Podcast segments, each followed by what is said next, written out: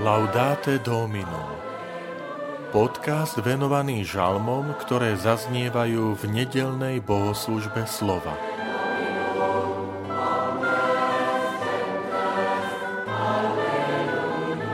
Vstanem a pôjdem k svojmu otcovi. Žalm 51 Vitajte pri počúvaní tohto podcastu.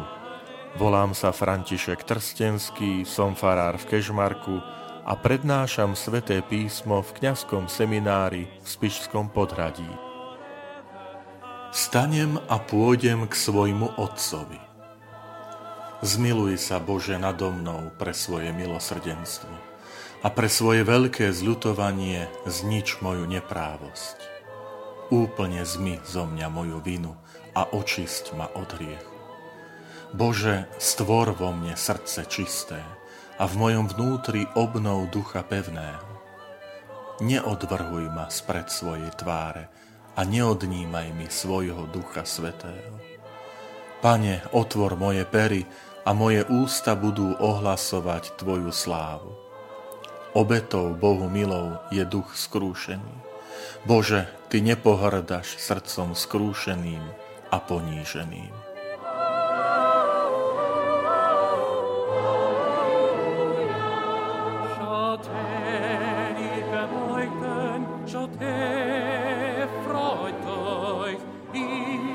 Úvodné slová tohto žalmu. Zmiluj sa Bože nado mnou pre svoje milosrdenstvo, nám dávajú hneď tušiť, že stojíme, milí priatelia, pred jedným z najkrajších a najznámejších žalmov celého svätého písma. Tento žalm je kajúci žalm, kde človek vyznáva svoj hriech. A hriech vníma nielen v nejakej takej osobnej rovine, ale vníma ho ako urážku Boha. A preto sa obracia na toho, ktorý jediný môže tento hriech odpustiť a to je Boh sám. Obracia sa na neho slovami Zmy zo mňa moju vinu, očís ma od riechu, stvor vo mne srdce čisté, v mojom vnútri obnov ducha pevného. Milí priatelia, každé odpustenie hriechov je vlastne pripodobnené ku novému stvoreniu. Tak to bolo aj v prvotnej cirkvi, kde sa krst a sviatosťou krstu sa odpúšťajú všetky hriechy, dedičný a všetky aj osobné hriechy. Krst sa vnímal ako nové stvorenie. Svetý Pavol e, vykríkne radosťou, stali ste sa novým stvorením a obliekli ste sa v Krista.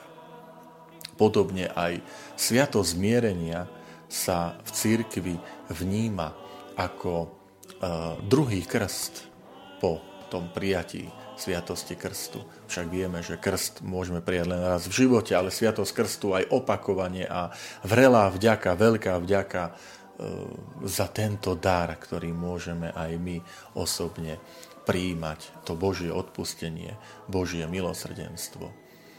Preto aj v žalme zaznieva oslava Boha, Otvor moje peria, moje ústa budú ohlasovať Tvoju slávu. Akú slávu? No slávu, že Boh je odpúšťajúci, Boh je milujúci, Boh je milosrdný, ten, ktorý sa skláňa k človeku.